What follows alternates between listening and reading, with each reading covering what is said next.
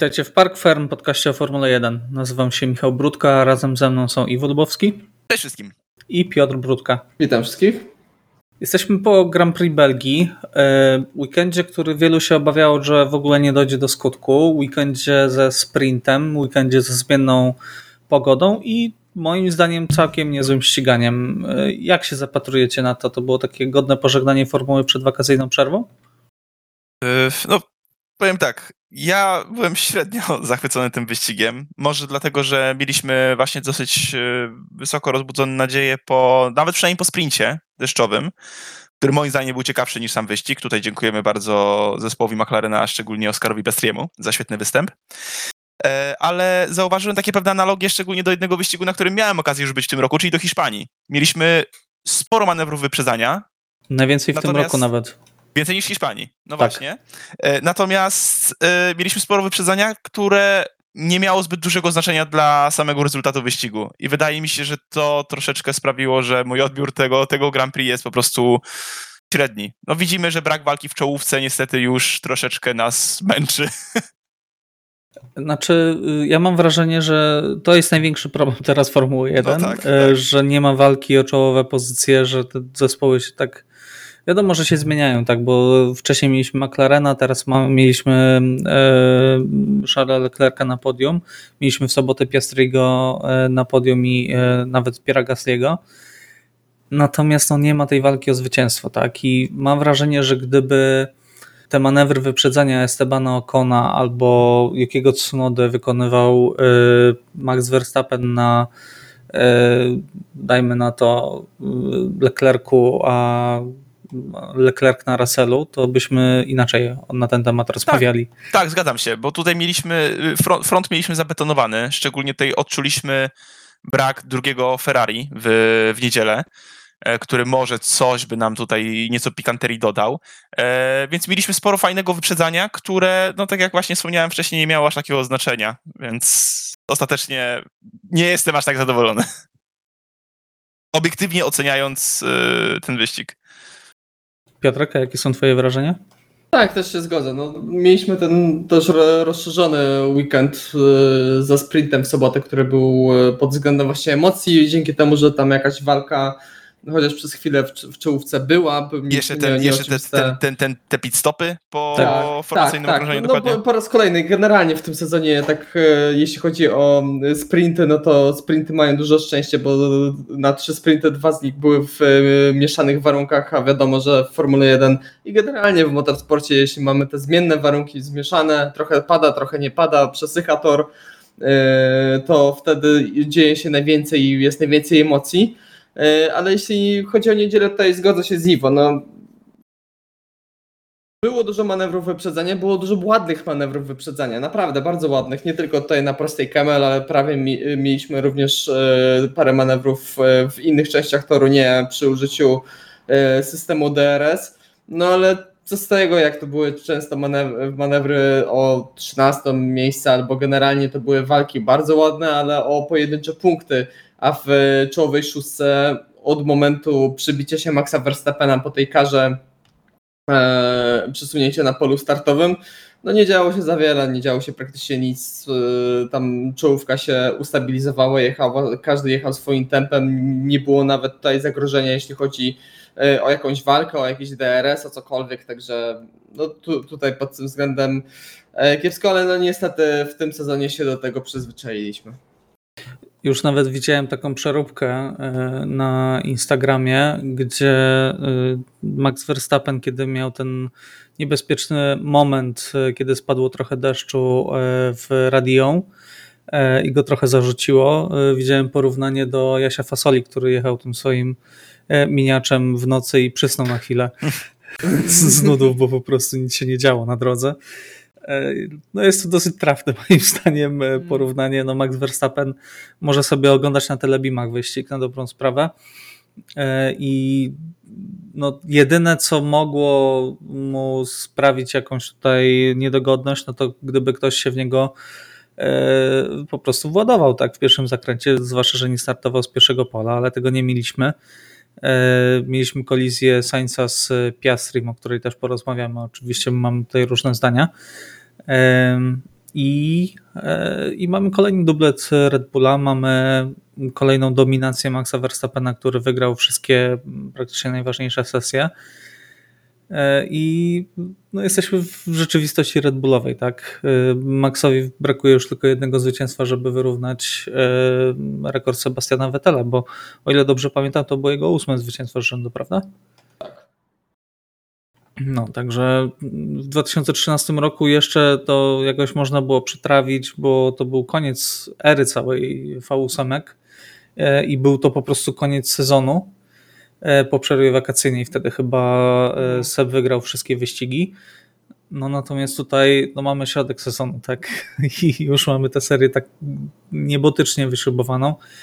I ciężko sobie wyobrazić, co by się mogło wydarzyć, e, żeby Red Bull nie wygrał jakiego, jakiegoś wyścigu. I ja szczerze powiedziawszy, w tym momencie jestem gotów powiedzieć, że Red Bull wygra wszystkie wyścigi, albo nawet Max Verstappen wygra wszystkie wyścigi do końca tego sezonu tylko awaria może mu zagrozić. Naprawdę tylko awaria może mu zagrozić mhm. i jeżeli chodzi o zwycięstwo dla Red Bulla, no po prostu Perez będzie musiał mieć ten ze swoich słabych weekendów, co niestety zdarza się, znaczy niestety, niestety zdarza się w tym sezonie często.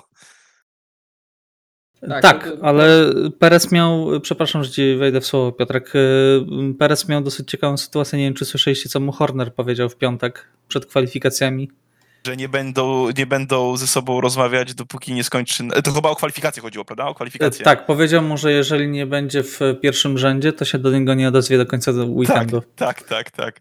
tak. Ciekawe metody motywujące, nie powiem. Ale zadziałały. Zadziałało. No dobrze. E, czy chcielibyście coś jeszcze dodać do Red Bulla? Bo to jest takie gadanie dla gadania Nie, trochę. mam jeszcze pół sezonu, żeby grać o tak. Red Bullu. dobrze, przejdźmy dalej, bo mieliśmy e, kolejny weekend sprinterski i za każdym razem, kiedy mamy sprinty w sobotę, to w niedzielę Charles Leclerc ląduje na podium. Powiedzcie mi, z czego to może wynikać? Tak po prostu się ułożyły tory, czy, czy coś, coś w tym jest? Może Ferrari za bardzo kombinuje z ustawieniami samochodu jak mają mniej czasu w treningu, to nie kombinują i nie poprawiają tego na lepsze. Mm, nie wiem. Mm, mm. No faktycznie, nie pomyślałem o tym zupełnie. Ale coś w tym jest. Że mamy jedną sesję w piątek, później są kwalifikacje, Charles Leclerc się dobrze, dobrze kwalifikuje. No w Austrii to wyglądało tak, że w sobotę było bardzo, bardzo słabo tutaj w wykonaniu Charlesa, który tam, jeśli dobrze pamiętam, chyba nie wszedł z tego SQ2. E, ale generalnie tam bardzo, bardzo mocno się, się męczył. E, no a tutaj jeśli chodzi o kwalifikację do sprintu, no też było lepiej, było to czwarte miejsce. Jeśli chodzi o sam sprint, no to niestety e, trochę gorzej to poszło, dojechali na piątym miejscu, tutaj Pierre Gasly ich wyprzedził, jeśli chodzi o strategię, tam się do, dobrze ułożyły pit stopy, Ferrari trochę też było zblokowane w, w boksach, także no Dziwne, dziwna jest ta zależność, ale tutaj chodzi, bardziej wychodzi to, że e, inne zespoły typu McLaren, typu, typu Mercedes bardziej kombinowały mi się wydaje i może tutaj Ferrari e, bardziej trafiło z ustawieniami, jeśli chodzi o samochód, bo paradoksalnie bardzo dużo w ten weekend e, zależało właśnie od tych ustawień. Znowu były, tak. E, były rozmowy o ustawieniach na deszczu, ustawieniach na, su na suchą nawierzchnię, tak jak za starych czasów, kiedy to było praktycznie cały czas ta dyskusja, że ktoś jest bardziej ustawiony na deszcz, ktoś jest bardziej ustawiony na,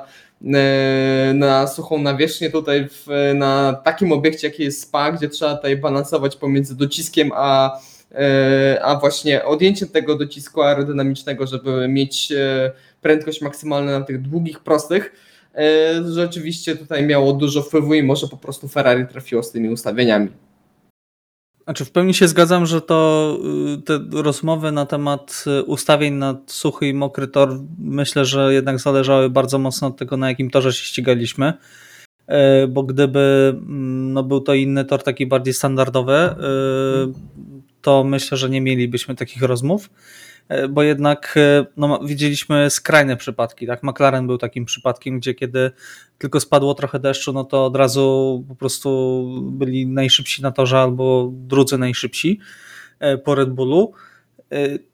Jak tylko był suchy tor, no to kompletnie się nie liczyli, tak, bo postawili jednak na auto ze sporym dociskiem i objeżdżali ich dosłownie wszyscy na prostych.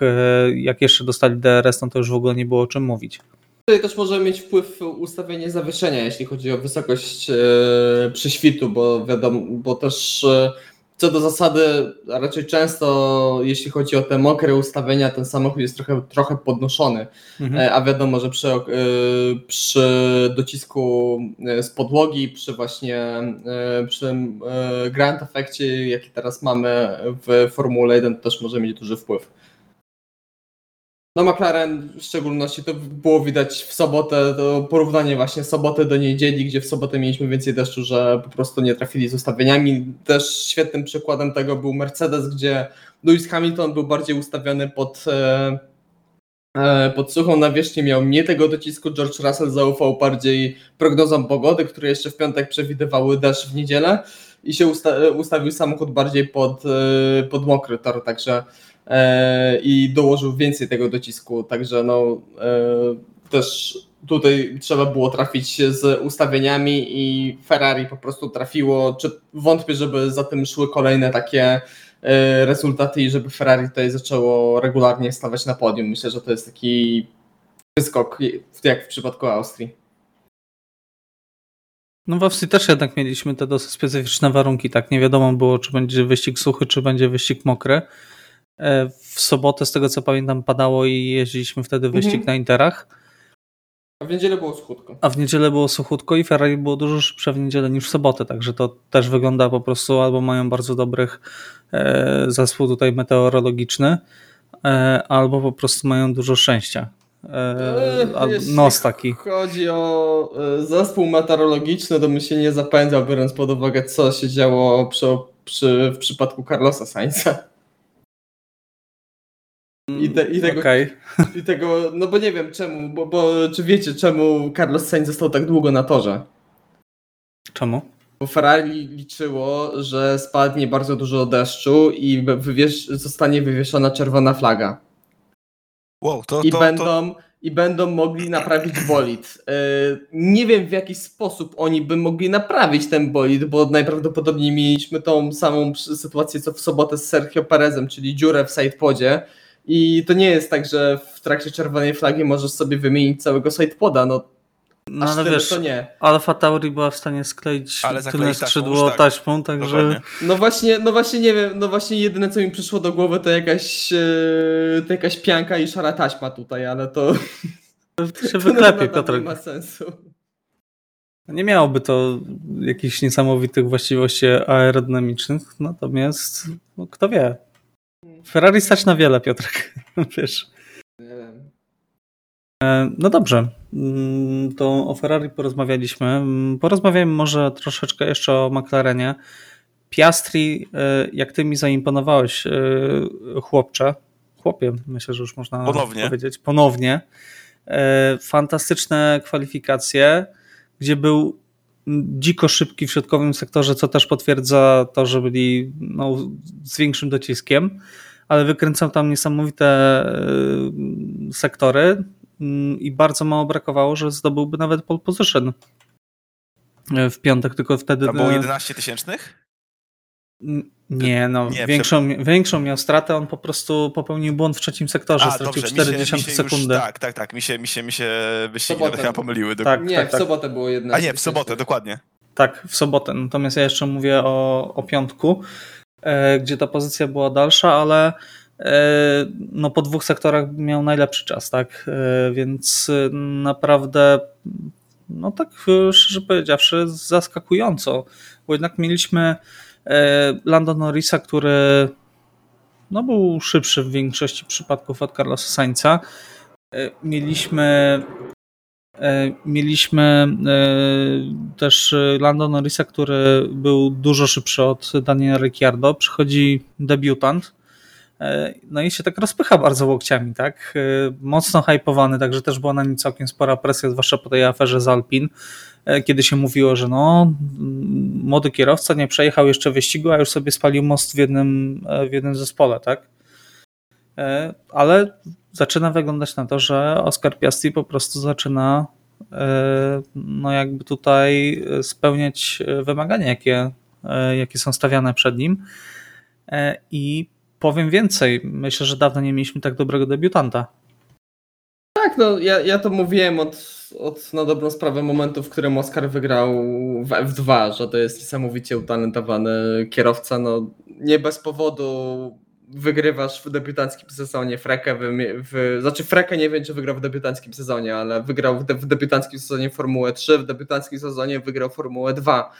Yy, także dwóch innych kierowców, który, którzy coś takiego uczynili teraz w stawce, to jest Charles Leclerc i George Russell, także myślę, że to jest naprawdę ten sam kaliber kierowcy, yy, który naprawdę któremu w końcu dano szansę, w końcu teraz po tych poprawkach McLarena dostał samochód, którym naprawdę może pokazać swoje, swój talent, no i w ten, e, w, w tym weekend był świetny, no pokonał Lando Norrisa, można powiedzieć w końcu, e, w końcu mu się udało, gdzie był taki stabilny i w chwalach, w kwalifikacjach w piątek i w tych sprintowych kwalifikacjach i koniec końców w sprincie. Drugie miejsce fantastycznie, no w, w niedzielę się niestety tutaj pechowo to wszystko ułożyło na starcie, ale naprawdę, naprawdę coraz lepiej zaczyna wyglądać Oscar Piastri i no, ja jestem ciekawy, jak to będzie wyglądało przez resztę sezonu. Ta jego rywalizacja z, e, z Lando Norrisem e, i w szczególności jak to będzie wyglądało w przyszłych sezonach. No to myślę, że to też dużo zależy od tego, w jakiej dyspozycji będzie McLaren, tak? Bo mhm. jeżeli znowu będzie taka sytuacja jak na początku tego sezonu, kiedy oni nie potrafią dowieść pakietu na początek sezonu, e, to po takich występach, e, takim zasygnalizowaniu swojego potencjału, e, myślę, że inne zespoły się po niego zgłoszą po prostu. Na przykład Alpin. No, tam szczerze, po, po, po no, wszyscy, osoby, z którym tak. spalił mosty, już nie pracują w Alpin. Calutki zarząd poleciał praktycznie. Mhm. O czym też oczywiście jeszcze dzisiaj porozmawiamy. Także y, y, chciałbym teraz też zapytać Was y, o, tą, o tę kolizję z Carlosem Sainzem. E, kto był winny Waszym zdaniem? Incydent wyścigowy, bardziej wina Piastriego, czy bardziej wina Sainza? Czy powiem tak, jakby jako, że było to pierwsze, pierwsze okrążenie, e, pierwszy zakręt pierwszego okrążenia, tutaj zawsze jest mi ciężko powiedzieć, czy definitywnie uważam, że jest tu, e, jest to mm, kolizja na karę. E, natomiast jeżeli chodzi o winię, tak oglądając powtórkę z tego, z, tego, z tego wyścigu i jeszcze wcześniej oglądając na żywo, pamiętam, że zwróciłem właśnie uwagę na to, szczególnie jak ta powtórka była pokazywana jeszcze w trakcie, e, wtedy w niedzielę, że Oscar Piastri e, kłaniał się do tego zakrętu bardzo mocno po wewnętrznej stronie, mm, składał się do tego zakrętu, będąc jeszcze, no nie będąc, nawet je, jeszcze nie będąc koło w koło z e, Carlosem Sainzem, był ledwie przy tylnym kole, nie mówimy tutaj nawet o połowie samochodu Carlosa Sainza, e, przez co kiedy Carlos skręcał w prawo, ponieważ jakby już musiał, mając samochody również po lewej stronie, e, moim zdaniem Oscar Piastri powinien odpuścić. Uważam, że Carlos Sainz nie zrobił kompletnie nic złego, ponieważ Oscar Piastri skręcając w prawo, e, składając się do zakrętu w celu walki z Carlosem, no zrobiłby to i tak poza torem, zrobiłby to i tak przejeżdżając całkowicie przez linię wewnętrzną e, zakrętu. Stąd uważam, że jeżeli tutaj mamy określić czyjąś winę, moim zdaniem byłaby to wina Piastriego. Okej. Okay. E, tak? Ja się kompletnie nie zgodzę. Znaczy, też powiem, że to nie jest sytuacja zero-jedynkowa, bo mam, mamy pierwsze, pierwsze okrążenie, start tak, wyścigu, tak, wiadomo, tak, tak, to, to, się, się dzieje o wiele więcej i zawsze w, tych, w tej sytuacji, w której mamy właśnie start, też patrzymy bardziej z przymrużeniem oka, wiadomo, większy chaos, większe emocje, ale e, różne rzeczy się bardziej, też wszyscy kierowcy powinni być bardziej skupieni właśnie na tak, tym swoją drogą. dokładnie, jeśli chodzi o skupienie, dobrze, że o tym powiedziałeś Iwo, bo Carlos Sainz nie ściął i do wewnętrznej Głównie dlatego, że zobaczył taką świetną szansę, bo w momencie, w którym wszyscy kierowcy, aż, bo tak zaczęliśmy tę dyskusję przed zaczęciem yy, nagrywania, aż jak zaczęli, zaczęliście rozmawiać, to aż sobie odpaliłem F1 TV, żeby zobaczyć tę całą sytuację z perspektywy Oskara Piastriego. I w momencie, w którym kierowcy zaczynali dohamowywać do tego, e, do tego zakrętu, to Oscar Piastri był mniej więcej na poziomie połowy samochodu, na pewno przed tylnym kołem e, Carlosa Sainza. Carlos Sainz był tuż przy lewej krawędzi toru, Oscar Piastri był trochę poza połową od prawej strony. I dlaczego, y, między innymi dlaczego Carlos Sainz tak ściął? Bo przestrzelił hamowanie. Carlos Sainz w dużej mierze po prostu się ratował, żeby nie przywalić w Louisa Hamiltona. Stąd też się pojawiło to y, blokowanie, y, blokowanie kół. Dlatego Oscar Piastri był trochę z tyłu względem Carlosa Sainza, no bo dohamował do tego zakrętu normalnie a też już później nie miał jak i nie miał kiedy, w jaki sposób mocniej dohamować do tego zakrętu, a Carlos Sainz przestrzelił dohamowanie, zaczął uciekać od Louisa Hamiltona i zobaczył, że hmm, w sumie to mam sporo miejsca przed sobą, bo nikogo y, przed sobą nie widzi po wewnętrznej i ściął do wewnętrznej, kompletnie nie zostawiając miejsca w y, dla Oskara Piastriego. Jeszcze przed tym, jak, tuż przed tym, jak byli przed y, wierzchołkiem zakrętu, no to Oskar Piastri na początku uderzył w bok samochodu, był przed tylnymi kołami Carlosa Sainza, a, a jak byliśmy już przy wierzchołku zakrętu, no to Oscar Piastri tak został zepchnięty przez Carlosa Sainza, że, musiał, że uderzył w, ten, w tę barierę, które przy pierwszym zakręcie, także tutaj kompletnie mu Carlos nie zostawił miejsca, także tak podsumowując, moim zdaniem to y, 60 na incydent wyścigowy, a w, znaczy, jeśli miałby ktoś dostać karę, to moim zdaniem to powinien być Carlos Sainz, bo po prostu nie zwrócił uwagi na to, że ma kierowcy po wewnętrznej i ściął do, ściął do zakrętu. To jeszcze ja dorzucę swoje trzy grosze. Bardziej się mm, tutaj mm, jakby zbliżam do wersji Piotrka. E, I nie dlatego, że jest moim bratem. E, Iwo nie czuł się tutaj pokrzywdzony. Jasne, jasne. ustawione. tak, ustawione. Park firm ustawione, dwóch na, dwóch na jednego, tak? E, nie, ale tak całkowicie serio. E, myślę, że intencją Oscara Piastriego nie była walka z Carlosem Sainzem. Była po prostu wjechanie od wewnętrznej w ciasny sposób w zakręt. Natomiast Carlos Sainz, y, który przestrzelił kompletnie do hamowania, y, żeby, tak jak Piotrek mówisz, nie wjechać w Louisa Hamiltona, zblokował opony, stracił no, takie pełne panowanie nad bolidem, jak zawsze, kiedy blokujemy opony, tak? E, no i odbił do wewnętrznej, tak? E, I myślę, że w tym całym zamieszaniu e, był bardziej zaaferowany tym, żeby nie wjechać w bolid przed sobą, niż żeby spojrzeć w prawe lusterko i zobaczyć, że tam jest bolid, który jest na wysokości no, jego łokcia na dobrą sprawę, e, bo przednie e, opony tutaj bolidu e, McLarena były już mniej więcej na wysokości połowy bolidu Ferrari. No i gdzie miał ten Piastri odskoczyć? Na prawo już miał bandę, Zahamować też nie mógł, bo był już na wysokości tuż przed tylnym kołem, prawym tylnym kołem Carlosa Sainza i na dobrą sprawę no, musiał jechać tak jak jechał Sainza. Sainz cały ja czas odbijał te, do prawej strony. Ja oglądam tę powtórkę i w momencie, kiedy mhm. Carlos Sainz składa się do zakrętu w prawą stronę, e, Oscar Piastri nie jest nawet na wysokości tylnych ku Carlosa Sainza. Jakby, jakby, Bo przestrzelił hamowanie, o to chodzi. Ale on już... Bo Sainz a... przestrzelił hamowanie, wiesz, o to chodzi, że wszyscy dohamowali w jednym momencie, a Sainz zahamował później, dlatego on wyskoczył przed, yy, przed Oscara. O, o to tutaj chodzi, że, że Carlos Sainz po prostu przestrzelił to, do, to dohamowanie, dlatego tak wyskoczył do przodu, no a w pewnym momencie już nie możesz mocniej dohamować, bo Oscar też by po prostu zblokował opony i na jedno by wyszło na dobrą sprawę. Jeszcze szczerze powiedziawszy, to tłumaczenie Carlosa Sainza, że no, kiedy tak się wpychasz po wewnętrznej, to nie możesz na nic innego liczyć w tym zakręcie. Jakby hello, e, trzeba zawsze zostawić trochę miejsca.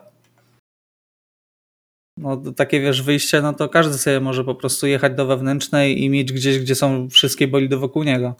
I powiedzieć, no jak wbijasz się na wewnętrzną w tym zakręcie, to na nic innego nie możesz liczyć. No też mnie, też mnie trochę zirytowało By... to, to tłumaczenie, bo Oskar Piastri wyszedł i powiedział, że no taka sytuacja pół na pół, pierwszy za, pierwsze okrążenie, incydent wyścigowy, że też mógł się trochę zachować lepiej, a wyszedł Carlos Sainz, rzucił całą winę i to jeszcze wrzucił też e, na social media post, w którym jednoznacznie tutaj oskarża Oskara Piastriego o całą sytuację i cały czas w tym wywiadzie mówił, że on atakował Louisa Hamiltona i szedł na wewnętrzną i idealnie trafił w wierzchołek zakrętu. No tak, zgadza się, ale miał kierowcę po wewnętrznej. No to już akurat się zgadzam, że było zbędne. W sensie yy, a zresztą socialowe, socialowe, że tak powiem, tutaj takie zagrywki to jest. Znaczy myślę, że zarówno my, jak i ty, Iwo, zgadzamy się, że no, trzeba to było uznać za incydent wyścigowy, tak? Tak, Takie rzeczy tak, się po prostu zdarzają. Tak? Dokładnie, tak? jest to pierwszy, jak na, na samym początku powiedziałem, prawda? Jest to pierwsze okrążenie, pierwszy zakręt i, i takie rzeczy się po prostu zdarzają. E, Dobrze, że nikt nie zrobił grożona. Dokładnie. To musiała być kolizja pokroju, pokroju widzieliśmy parę takich w ciągu ostatnich lat e, dohamowań, e, a raczej niedohamowań i, i uderzeń w styl kierowców, które ko kończyły się jakimiś tam mniejszymi czy większymi karambolami, to się może kończyć karą, no to była kolizja no, jak jedna... Myślę, że możemy zrobić całą kompilację Logana Sargenta z tego sezonu. No tak, tak, I nie tylko. No koniec końców jeden, jeden i drugi kierowca ucierpiał, dla jednego i drugiego ten wyścig się skończył w pierwszym zakręcie, bo Oskar miał zepsute dro, na dobrą sprawę urwane drążek kierowniczy po jednej stronie, nie mógł jechać bolidem, a Carlos Sainz z decyzji Ferrari docierał silnik i, i jechał dalej tragicznym tempem. No tak, to, to tempo było absolutnie tragiczne. Jak zerkałem w live timing, to się łapałem za głowę i się zastanawiałem, co oni tam myślą w tym Ferrari. No dobrze, e, w takim razie przejdźmy dalej. E, rozmawiamy na temat, porozmawiamy trochę na temat Mercedesa, który e, jednak przywiózł trochę, troszkę poprawek na Belgię. Jednak nie tylko nie pomogły jakieś, w jakimś znacznym stopniu, ale też powrócił stary, bardzo dobrze znany problem z zeszłego roku, czyli porpoising i widać było, że no nie tylko oczywiście w Mercedesie, natomiast w Mercedesie było najbardziej widoczne. E, I wygląda na to, że mimo zmiany koncepcji ten, ten problem nadal się pojawia w Mercedesie po półtora roku, co jest naprawdę zaskakujące. E, co się tak naprawdę waszym, dzieje, waszym zdaniem dzieje w Mercedesie?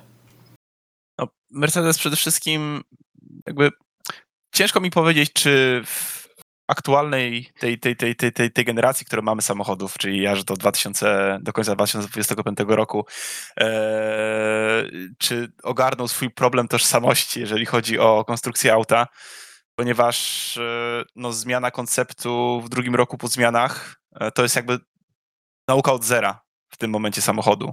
Mieliśmy dobry wystrzał Mercedesa, teraz widzimy nowe problemy, nowe bolączki e, i takowe mogą się pojawiać też w kolejnych wyścigach, przez co spodziewam się, że oni będą trzymać się bliżej tej czołówki, będą urywać podia, e, bo tutaj poza Red Bullem może dziać się wszystko tak naprawdę. E, no spójrzmy nawet na odrodzenie McLarena, ale no nie spodziewam się, żeby w tym czy w kolejnym sezonie byli w stanie jeszcze stworzyć konstrukcję, która będzie w stanie walczyć o zwycięstwa. I mamy tutaj tego kolejny przykład.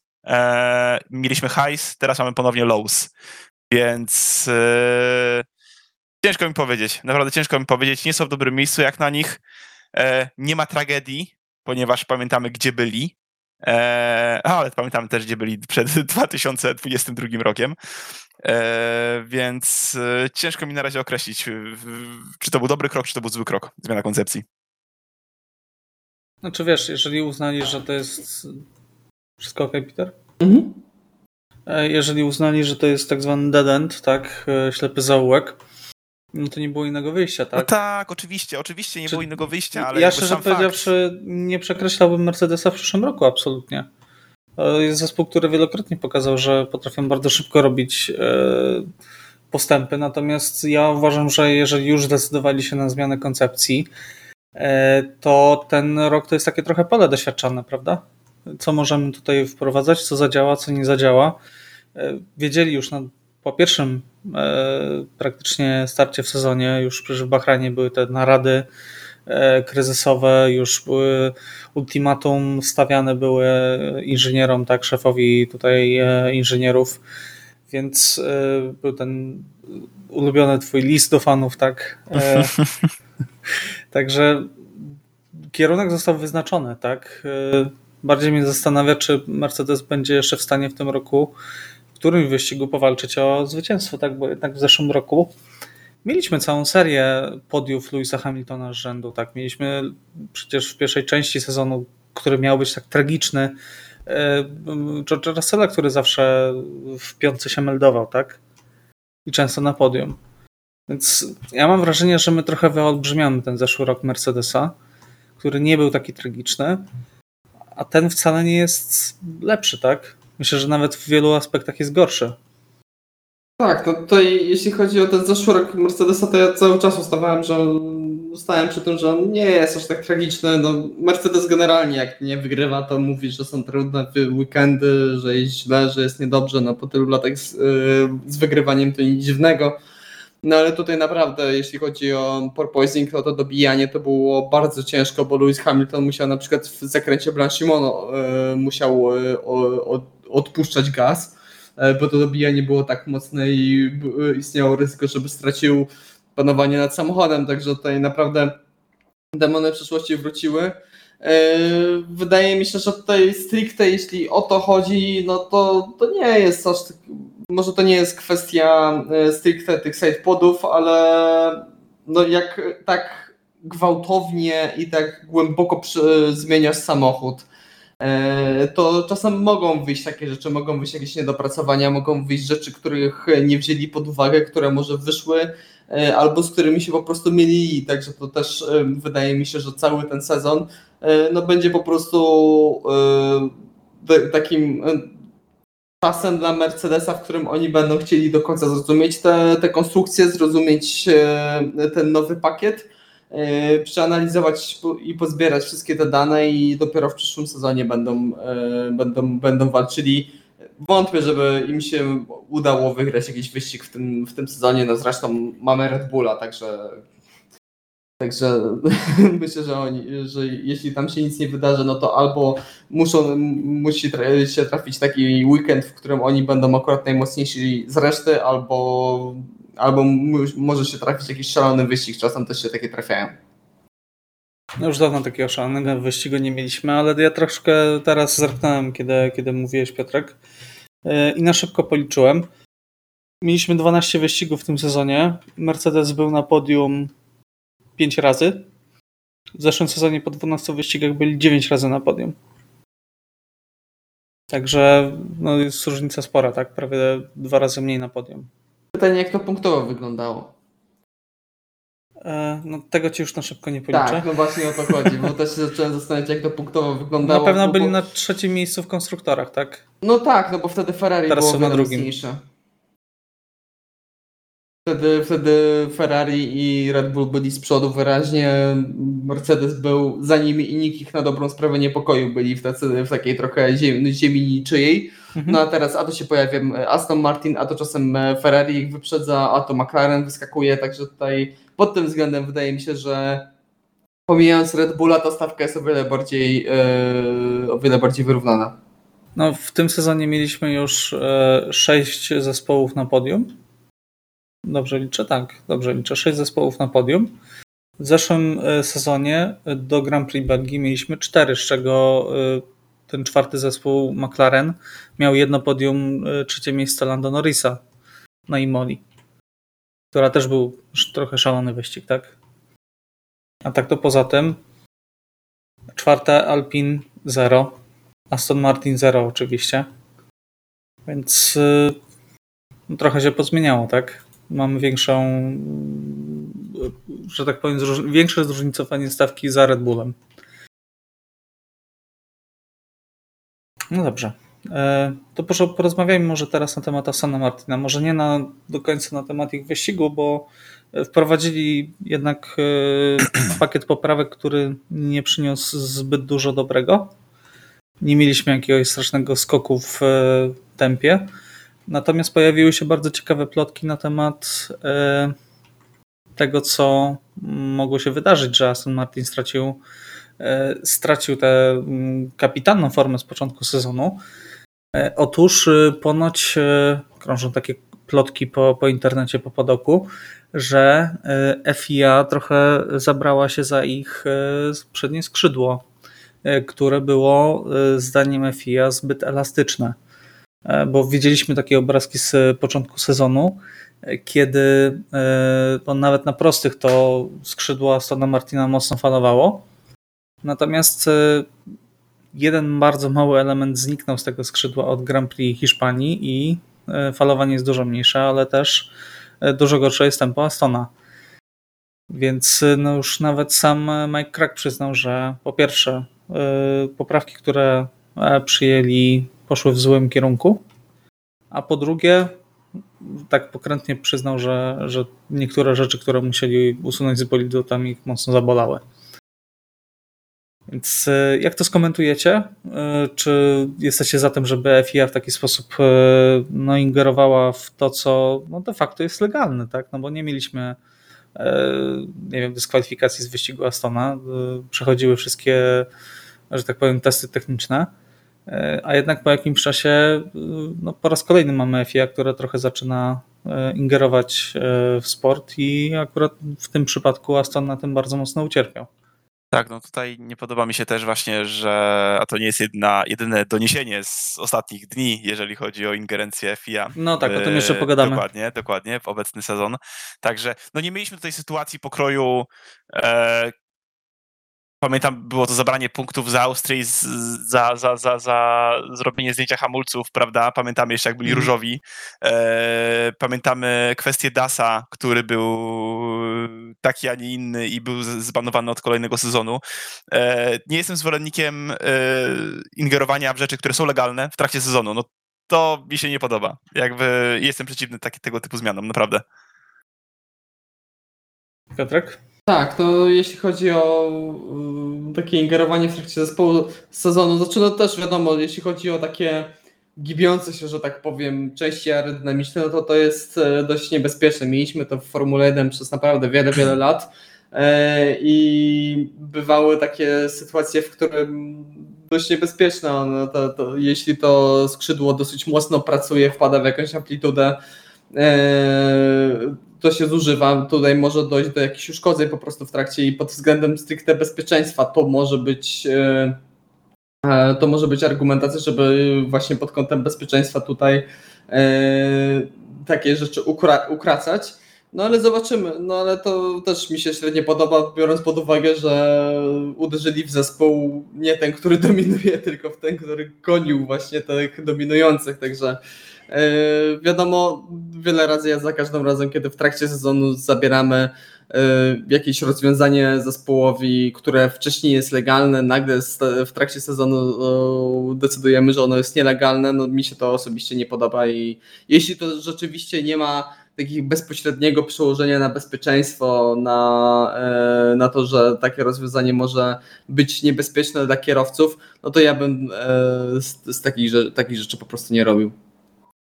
A co do Asana Martina, no to też mi się wydaje, że to jest po prostu połączenie dwóch, e, dwóch czynników. Jednego właśnie tej, e, tego ograniczenia elastycznego skrzydła, plus no, poszli w złym kierunku. Wszyscy się rozwijają, wszyscy przewozili poprawki. Fernando Alonso przecież pamiętamy, jak hucznie zapowiadał te kolejne poprawki e, do Asana Martina. One w końcu się pojawiły. No ale za, za tym konkretne wyniki nie poszły, już nie wrócili na to drugie miejsce, jeśli chodzi o, o, o stawkę. No, pamiętamy Fernando Alonso po Grand Prix Kanady, kiedy wrócił na podium, powiedział, że już z tego podium nie zajdzie do końca sezonu. Mm. Więc troszkę, no. troszkę rzeczywistość zweryfikowało tutaj Nando. E, pokarało go trochę. Troszeczkę pokarało, tak. E, nie może być zbyt dobrze. E, chciałbym jeszcze, żebyśmy porozmawiali o takich małych bohaterach tego, tego weekendu. Pierre Gasly podium w sprincie. E, po fatalnych weekendach Alpin w końcu coś się udało i udało się dowieść podium, co prawda w sobotnim e, krótkim wyścigu, ale zawsze. E, no i Esteban Ocon też zaliczył całkiem udany wyścig, ten manewr na Tsunodzie bardzo widowiskowy. Ostatecznie zajął też w wyścigu miejsce ósme, więc jakieś tam punkty wpadły na, na konto Alpin.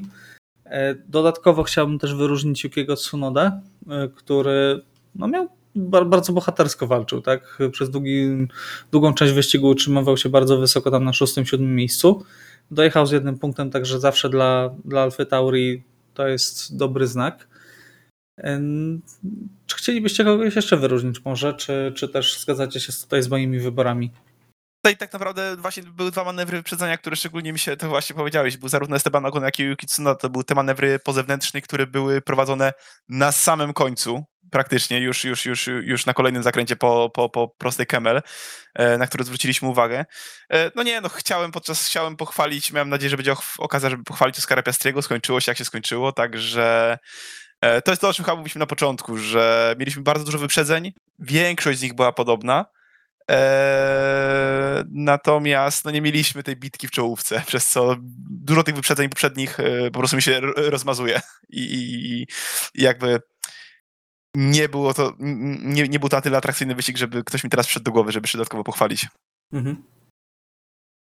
Ja myślę, że za sobotę można Daniela Ricciardo pochwalić, bo dojechał na dziesiątym miejscu. Niestety to był sprint, e, niestety dla niego to był sprint i nie udało mu się zdobyć żadnych punktów. Był blisko, co prawda, e, ale dobry rezultat. No w piątek ten wyjazd poza tor w ostatnim kółku w Q1 no, spowodował, że był na samym końcu stawki i w niedzielę no po prostu nie był w stanie się E, znaleźć w dobrym miejscu, w dobrym czasie i ten wynik, rezultat w niedzielę był o wiele gorszy, ale myślę, że tutaj kolejny taki, e, tym razem w sobotę, ale kolejny taki dobry przebłysk tej formy Daniela Ricciardo. Okej, okay, to ja chciałbym jeszcze jeden zespół zganić, e, tylko nie wiem, czy to jest ich wina, czy moja. E, bo nie wiem, czy pamiętacie, w poprzednim odcinku e, mówiłem, że to będzie wyścig tutaj Williamsa i będzie jakaś A, tak, niespodzianka, tak, tak. jak to oni będą tutaj szybcy. bez punktów Williams. Na wyścigu, w którym najlepiej sobie powinni radzić. Czemu im to zrobiłeś? E, to jest klątwa no, Michała po prostu jakby. Tak, dlatego pomyślcie, y, przypomnijcie sobie co mówiłem na temat Maxa Verstappena i Red Bulla i zwycięzców pozostałych wyścigów. Ja bardzo liczę na to, że klątwa też zadziała w tym, e, w tym przypadku.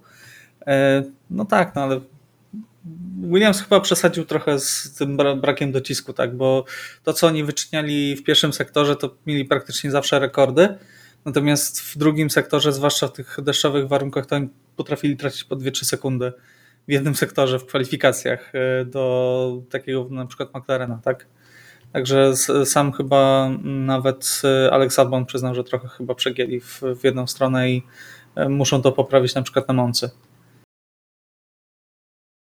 Tak, no tutaj znacznie y, opadł nam Williams. No, zobaczymy jak to będzie jak to będzie wyglądało w, w następnych wyścigach, czy, to, czy ta forma się utrzyma. Miejmy nadzieję, że tutaj pójdą do góry, mimo tego, że im dobrze życzysz i rzuciłeś na nich klątwę.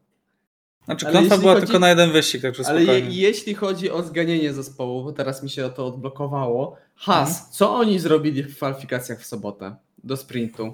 Co to miało znaczyć? Czemu oni sobie jeździli po torze i nie uzyskali praktycznie żadnego, żadnego rezultatu? Czemu yy, Kevin Magnussen praktycznie już na, w tragicznych warunkach uzyskał tylko jeden czas, a Nico Hulkenberg nie miał ani jednego pomiarowego ani jednego. kółka? Czemu oni na każdym pomiarowym kółku zjeżdżali do boksu? O co chodzi? To jest bardzo dobre pytanie. E, Było tak niedorzeczne, ja nie wiedziałem tak. o co mi chodzi. I to jeszcze oni wyjeżdżali na koniec sesji tak późno, że Hulkenberg nawet nie zdążył zacząć tego okrążenia, które miało być pomiarowe, dlatego nie e, uzyskał ani jednego czasu, tak? E, mhm. Nie wiem, naprawdę nie wiem, na co oni liczyli. Czy na jakiś przesychający tor? się w głowie nie mieści, naprawdę. Tak. Tam, tam mi się wydaje, że oni już, że oni nie mają jakikolwiek teraz, nie wiem, chęci, jakichkolwiek yy, tutaj perspektyw na to, że będzie lepiej w tym sezonie. No tak są zespołem, który kończy, jest, jest dojeżdża, tak, ale no nie liczą się za bardzo w walce no, o jakiekolwiek punkty.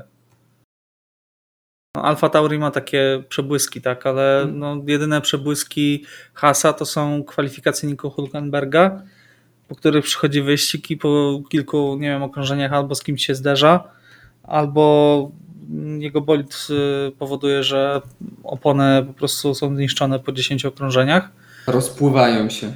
Tak, dokładnie. I no, Has nie ma w ogóle szans na jakąkolwiek walkę o punkty. No, nie wiem, musielibyśmy chyba mieć jakąś czerwoną flagę i przerwanie wyścigu, żeby mm, utrzymał się w punktach Has no jakieś szalona sytuacja kompletnie, tak? Ja nie, ja nie widzę po prostu tego w, w obecnym wymiarze, tak? Williams ma swoje przebłyski, bardzo fajne, Alfa Tauri miewa swoje przebłyski, ale tych has, no nie bardzo. W niedzielę nie bardzo. niektóre zespoły, w szczególności te z silnikami Ferrari, nie chcę tutaj yy, zwalać tego na jednostkę napędową stricte, ale i Ferrari, i Alfa Romeo, i Haas są takie nijakie w tym roku. Tak. Są takie. No, no, no o Alfie Romeo nic nie mówimy praktycznie. No tak. Nic, no bo nie ma o czym mówić, tak? Czasami Guan Yu coś powalczy. Walteri Bottas w ogóle znikł z naszych rozmów. Mimo, że to jest mega sympatyczny gościa, no ale co, ileż można mówić o tym, że jest sympatyczny, tak? Mhm. E, I że nie wiem, wrzuca swoje nagie zdjęcia do internetu albo. I jest tym... banowany za to przez Instagrama. Tak. No. E... Ma niezłe haki. Także nie wiem, naprawdę nie wiem. No, Alfa Romeo zaliczyła czwarty wyścig z rzędu bez punktów. Także no, kompletny marazm, tak? E... Ciężko powiedzieć, czym to jest spowodowane. No, w zeszłym roku przecież te zespoły wyglądały dużo lepiej, tak? Has na początku sezonu brylował, tak? Alfa zresztą też. Alfa, o matko, pamiętajcie Miami, jak Alfa się biła z Mercedesami? Tak. I to nie o lokaty w 5-10, znaczy 7-10, tylko 5-7, tak? Tak, no, no generalnie wszystkie wtedy zespoły właśnie napędzane silnikami Ferrari były, były o, wiele, o wiele wyżej. No, no nie no, wiem. Może no jakaś dyrektywa weszła, o której też, nie wiem po prostu. Też, jakaś też się, ugoda też, numer dwa. Znaczy jeśli chodzi o Alfa Romeo, to mi się wydaje, że oni na razie mają i ten i kolejny sezon będzie taki na przeszczekanie. I aż, aż Audi przyjdzie. Aż na takie grube tak. wejście Audi. Tak, że tutaj tak, oni tak. po prostu, cały ten zespół już po prostu chce dociągnąć do tego, aż Audi wejdzie na 100% i wszystko jest szykowane pod to. Także mi się wydaje, że w najbliższych e, sezonach do tego się możemy spodziewać po tym zespole, że oni będą po prostu tacy nijacy, będą coś sobie tam dojeżdżali, będą po prostu w tej Formule 1. No będą za Uberem w przyszłym roku, z tego co dobrze pamiętam. Tak, bardzo możliwe, a dużo się mówi o tym, że Alfa Romeo jako marka, jako wsparcie ma pójść do Hasa. O. Bardzo proszę. amerykański zespół będzie. Nie to, nie to, że ktoś, jakiś amerykański, prawdziwy amerykański zespół chce wejść do Formuły 1. No tak, ale. No, przynajmniej nie będą mieli rosyjskiej flagi na malowaniu. Tyle mi wystarczy. Tak. E, dobrze, myślę, że nie ma co tutaj naprawdę przedłużać i postawmy kropkę. E, mm, porozmawiajmy teraz o tym, co się działo trochę przed weekendem. E, Zobaczmy trochę chronologię. Afera Walpin. I to taka no, afera, która się raczej nie spodziewaliśmy się jednak. Ja się nie spodziewałem, mnie to kompletnie zaskoczyło. Nie takiego e, ścinania głów. Tak, dokładnie. E, Otmar Schaffnauer wyrzucony zaraz po Grand Prix Belgii. I to nie jest tak, że zazwyczaj takie informacje wypływają, nie wiem, październik, listopad, tak jak Mattia Binotto był zwolniony, tak? No to żegnamy się od następnego sezonu. A tutaj dostajemy informację w piątek, go się żegna w niedzielę z pracą. I zaczynają wypływać takie bardzo ciekawe informacje z, ogólnie z ludzi związanych z Renault w ostatnich latach. Nawet widziałem, że co prawda nie czytałem tej wypowiedzi niestety, e, zabrakło to, troszkę czasu, e, ale nawet e, Cyril Abitbull się wypowiedział niepochlebnie o zarządzie Alpin, a Otmar Schaffnauer powiedział jasno, że Alpin stawiało przed nim wymagania nierealne, żeby dokonać poprawy natychmiast, a on e, zatrudnił wielu ciekawych inżynierów, którzy zaczną pracować za rok, za dwa w zespole, bo po prostu takie mają kary e, na, na zakazy konkurencji. Tak? Nie da się tego poprawić nagle, nie da się tego poprawić w rok, w dwa. Na efekty takiej pracy czeka się latami, a Alpin nie potrafiło tego zrozumieć i chciała mieć po prostu sukces na już i dlatego ich drogi się rozeszły. Także jaka jest przyszłość tego zespołu, waszym zdaniem? Bo już się mówi o, o tym, że Binotto właśnie ma. No właśnie, byłem ciekaw, czy, czy, czy nazwisko Binotto jako przykład podałeś zupełnie przypadkowo przed chwilą. Nie. nie, otóż nie. E, boję się, że może być powtórka z rozrywki po prostu. E, wydaje mi się, że Alpin może troszeczkę inaczej natomiast podejść do Binotto z racji doświadczenia w takim zespole jak Ferrari. A czy to coś zmieni? Nie sądzę. Może w innym środowisku, jeżeli to jest prawda i no, trafimy do tego, do tego zespołu, może w innym środowisku odnajdzie się lepiej jako szef zespołu, tylko jak dobrze widzimy po ostatnich latach, to środowisko wydaje się z zewnątrz nieco toksyczne. Nawet dla osób, które mają, pracują na wysokim stopniu menedżerskim, to no już jest niebezpieczne i jest już jakąś czerwoną flagą. E, więc ciężko mi powiedzieć. Organizacja w tym zespole wygląda tragicznie. Więc y, nie wiem, czego się spodziewać. E, jakby musiałbym chyba rzucić kościół za 20, prawda? nie, nie wiem, czy mamy jakiś inny wybór. Tak, no to jest naprawdę bardzo duży chaos. Też te właśnie wypowiedzi, które zaczęły się nam wysypywać, zaczęło się od z, zwolnienia Lorą Rossiego i wypowiedź Alana Prosta, nie wiem czy słyszeliście, jak się wypowiedział o byłym tutaj szefie Walpin. No nie najlepiej. Prost. Tak, tak tylko przytoczę, że, stara, że według Prosta starał się zatuszować własną niekompetencję, arogancją i brakiem człowieczeństwa wobec swoich ludzi. Także musiało być tam naprawdę bardzo grubo w środku e, w Alpin. No, y, ja się tego nie spodziewałem generalnie i tutaj widać, że tutaj y, to jak szybko to się dzieje i to jak e, gwałtowne są to, są to zmiany, wydaje mi się, że E, znaczy, no, jednoznacznie pokazują, że tutaj coś się zaczyna palić tam wewnątrz, tam na samej górze, jeśli chodzi może nawet o koncern Renault. Może też e, do głosu doszły ten cały pakiet inwestorów, który wykupił ostatnio bardzo dużą część, część udziałów w Alpin. Także no, zobaczymy. Ja jestem szokowany. Nie wiem, czy Mattia Binotto jest rozwiązaniem i on to wszystko poskłada. No na pewno E, był człowiekiem, który był w stanie e, pogodzić nadzór nad generalnie zespołem i no, powiedzmy z, z umiarkowanymi rezultatami, a też jeśli chodzi o dział techniczny, e, nadzorowanie tego działu technicznego, także tutaj też to jest duży plus, jeśli chodzi o Matię. On tam pasuje, nie wiem, jakoś mi tam pasuje do tego zespołu może dlatego, że w Alpin też jest po prostu i generalnie w Renault jest taki chaos organizacyjny i dziwne rzeczy, rzeczy się dzieją po prostu czasami. E, tak, ale, tak, ale jaka jest przyszłość tego zespołu? Co tutaj się wydarzy? Nie wiem. Z jednej strony tutaj Alpin może wejść nam na wyżyny, może naprawdę w końcu zostanie za, będą inwestycje w e, tutaj e, w centralę Renault czy ci inwestorzy rzucą więcej pieniędzy i rzeczywiście ten zespół wyjdzie na prostą pod właśnie przewodnictwem Mattii Binotto, a równie dobrze może nawet y, za rok się okazać, że nie wiem, Renault wychodzi z Formuły 1 po raz kolejny, bo oni tak lubią robić. E, Także tak, to, natomiast ja, ja po tych jeszcze... ostatnich dwóch, trzech tygodniach ja nie jestem w stanie przewidzieć tego, co się wydarzy tym, z tym zespołem, bo to jest jedna wielka niewiadoma dla mnie. Czy warto jeszcze zaznaczyć jedną rzecz? Z zespołu też odszedł, odszedł Alan Perman, tak? który e, no, pracował w, Beton, w najpierw w Benettonie, później w Renault e, w praktycznie całą swoją karierę, tak od 89 e, roku, jak teraz czytam, w, pracował w Benettonie.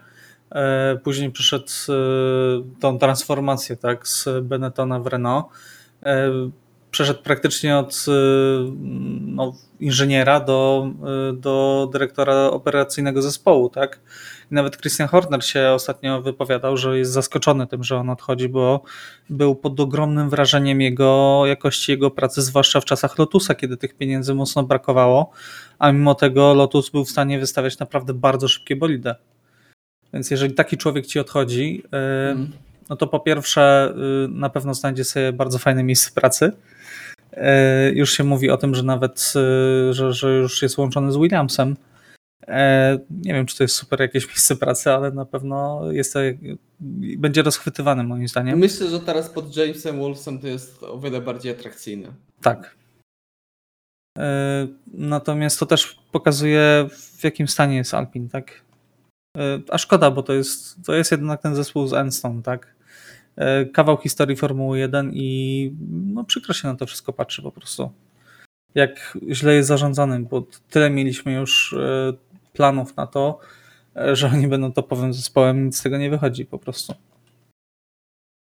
Dużo planów, za dużo planów. Tak, za dużo planów, ale może uda się w końcu jakoś to poskładać. Może ci inwestorzy, tak jak Piotrek mówisz, będą w stanie wywrzeć odpowiednią presję, żeby zatrudnić ludzi, którzy będą mogli w spokoju popracować trochę i nie mieć nad sobą osoby pokroju Rossiego, która jak się wydaje no nie był najmilszym człowiekiem do współpracy.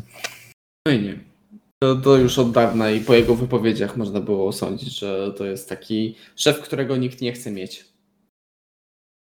E, no dobrze. ja, poroz... trzymam, ja, ja trzymam tak. kciuki za, za tą ekipę, bo zawsze darzę do nich jakąś sympatią i mam nadzieję, że w końcu wyjdą na prostą i ten legendarny plan pięcioletni, z którego się już tyle nabijam, e, w końcu zadziała. Może nie przez pięć lat rzeczywiście, tylko trochę szybciej, jak pokazał Aston Martin, że można.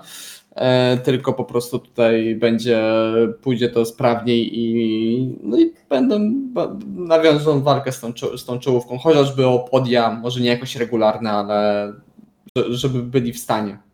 Wiesz, kogo mi Piotrek przypomina teraz Alpin? Toyota. Hmm.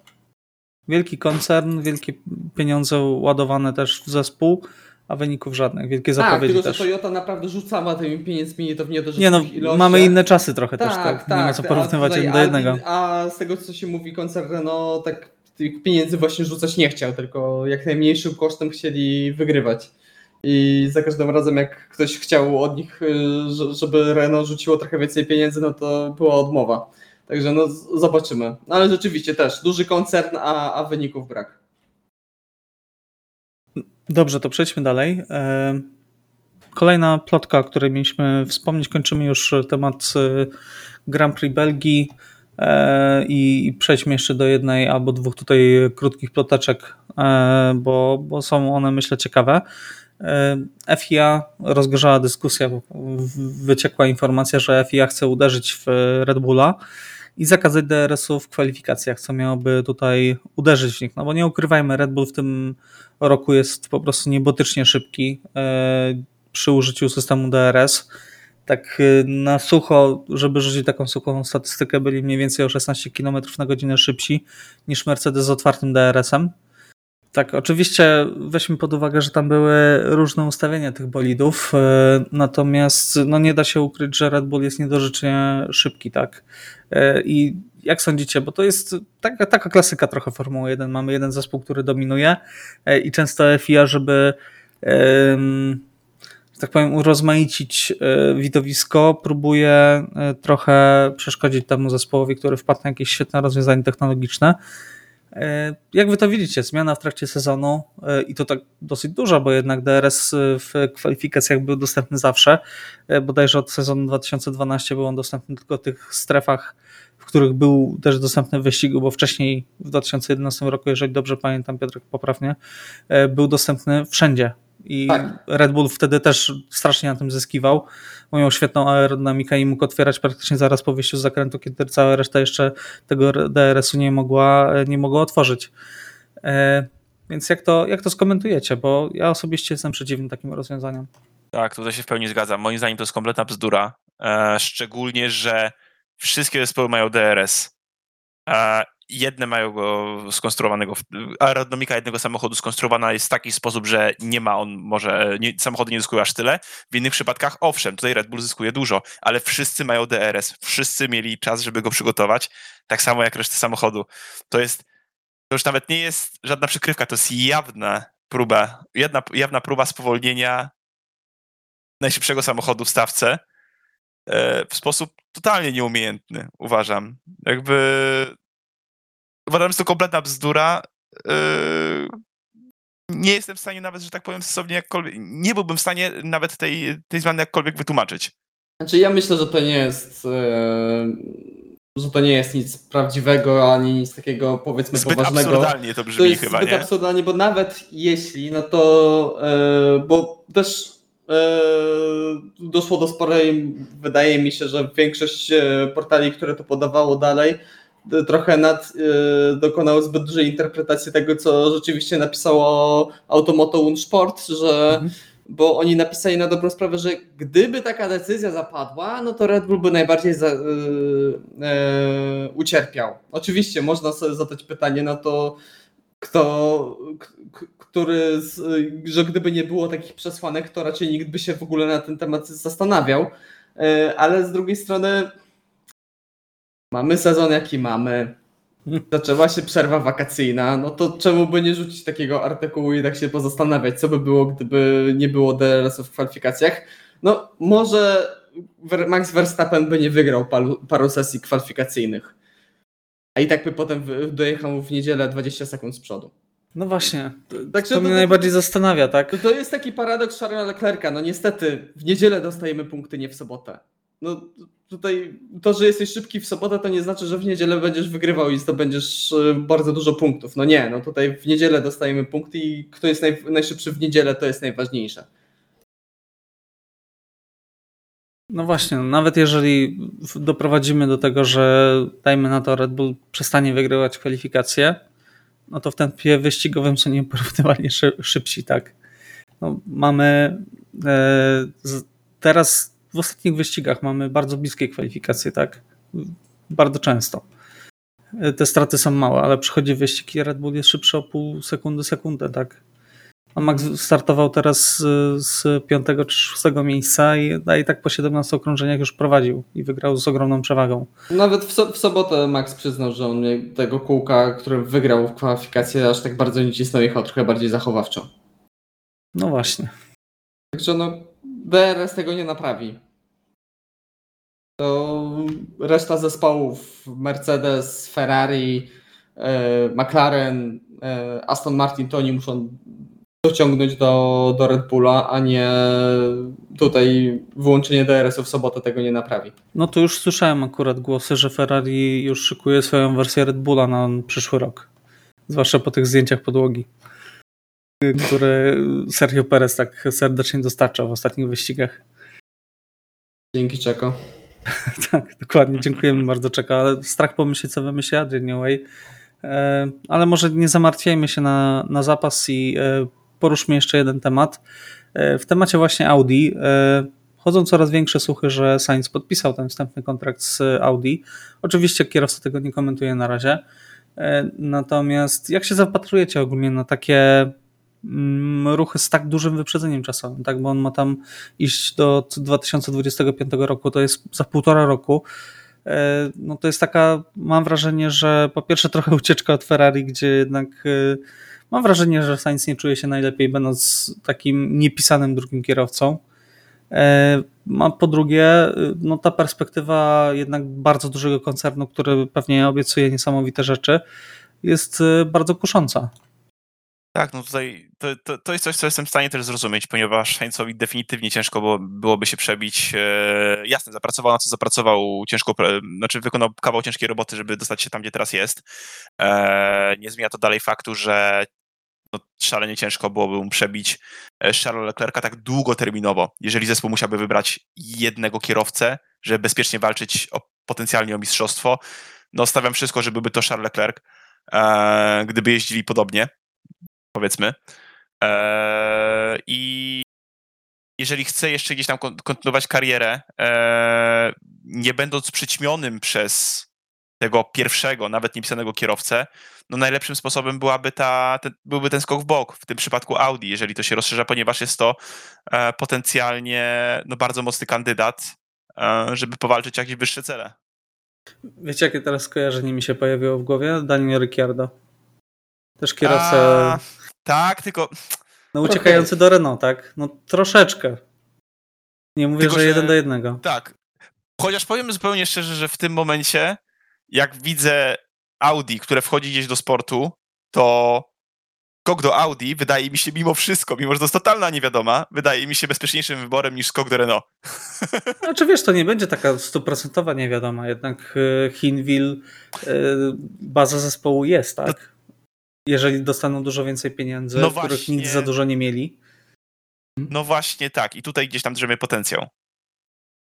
Tak, no to, to jest sensowne rozwiązanie. To, to, to też się zgoda tutaj z Iwo, że Ferrari yy, no czeka go, jeśli Ferrari będzie w końcu yy, regularnie najszybsze, no to czeka go rola drugiego kierowcy. To pokazał dobitnie zeszło, sezon zeszły. Yy, też myślę, że bardzo, znaczy może nie bardzo, ale dość rozżalony może czuć się Carlos, bo jednak przechodząc do Ferrari, do takiej e, wielkiej ekipy, jaką, jaką właśnie jest, e, jedno zwycięstwo na przestrzeni już prawie dwóch i pół roku, no trzech, prawie trzech sezonów, to, to mało, mały dorobek. Jakby nie patrzeć. Yy, tych podium też na dobrą sprawę jakoś tak strasznie dużo nie było.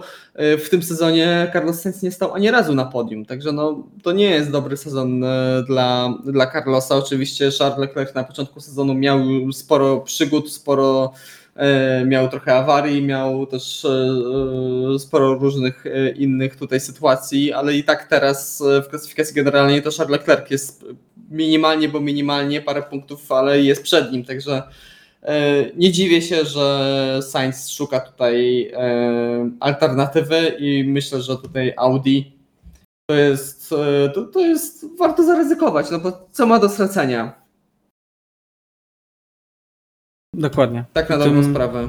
I tym myślę, że akcentem stawiamy tutaj kropkę i e, zbliżamy się. Znaczy, teraz czeka nas silly season, Czeka nas przerwa od Formuły 1. E, następny wyścig w Grand Prix Holandii. A mogę jeszcze jedno tak? powiedzieć w temacie Oczywiście, plotek, ploteczek?